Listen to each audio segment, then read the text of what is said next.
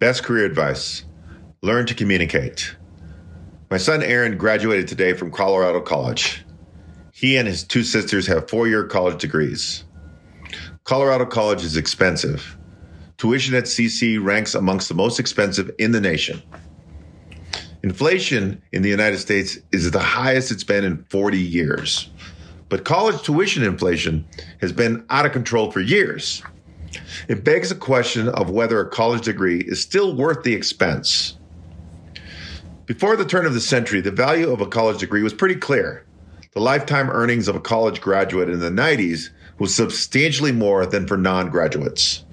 Today, the value of a college degree in terms of earning potential is less clear.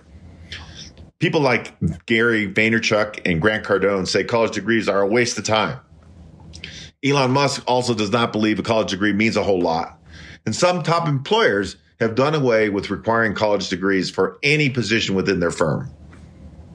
However, I'm not sure that all of this means college is no longer important. Gary Vee and Grant Cardone want you to buy their books, so they have an agenda. And Elon Musk mostly hires coders and computer geeks, many of whom are self taught. I do agree that if someone is over 30, it shouldn't matter whether they attended college as long as they have the requisite skills and experience to do the job. I'm glad that many employers are waking up to that.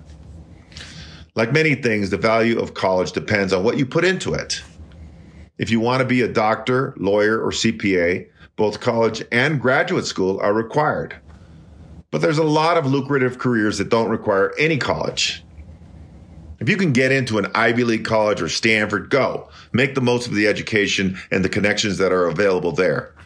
But I personally think many, if not most, colleges are no longer worth the money. Going to community college for two years and transferring to a state university is a cost effective way to get a quality education that can set you up for a great career. But taking out student loans to attend a mid or lower level private school probably doesn't pencil. Here's a fact college or not, people who have strong communication skills tend to be the ones who achieve the highest career success. They're the ones that move up the corporate ladder the fastest and who will make the most money. People who can communicate their ideas well, who can persuade and lead others, are the ones who do the best in business. With more Latinos than ever attending college, I feel inclined to comment on this.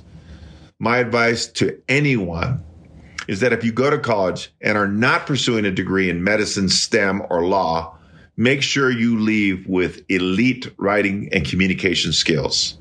Take as many writing classes as you can. And I would also recommend speech and debate if you're so inclined. Aaron and my daughter Marissa both attended writing intensive liberal arts colleges, and Jamie was a debate champion at her college.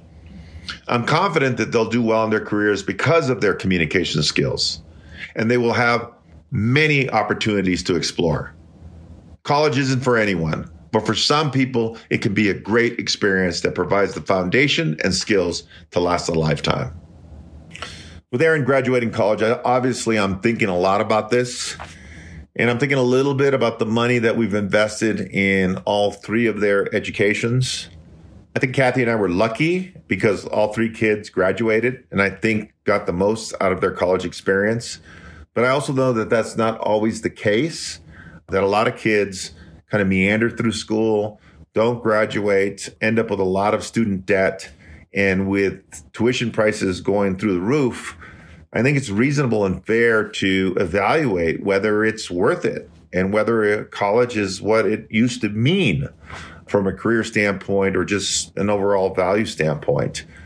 I do believe that acquiring great communication skills opens a lot of doors, written, verbal. I mean, think about it. The people who are great leaders, the people who have the highest positions in big corporations, the most successful entrepreneurs are people who can really sell their case, make their case, inspire others, and lead others. That requires great communication skills. And college can be a great place where those skill sets can be learned and acquired. But it's not necessarily for everyone. We used to have vocational training that I thought was really helpful for people who didn't want to pursue college but wanted to learn a trade or a skill uh, whether it's plumbing or being an electrician or a mechanic or something of that nature. You don't see that so much available in public schools and, and, and, and even private schools. Perhaps that's something that we lost and perhaps something we should explore again.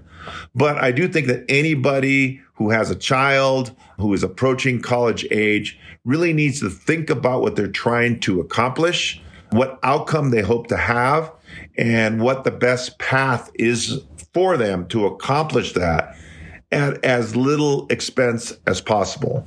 That's where we are. I think we'll continue to be evaluating this. And I think colleges are going to have to change quite a bit in the coming years and maybe decades. So thank you.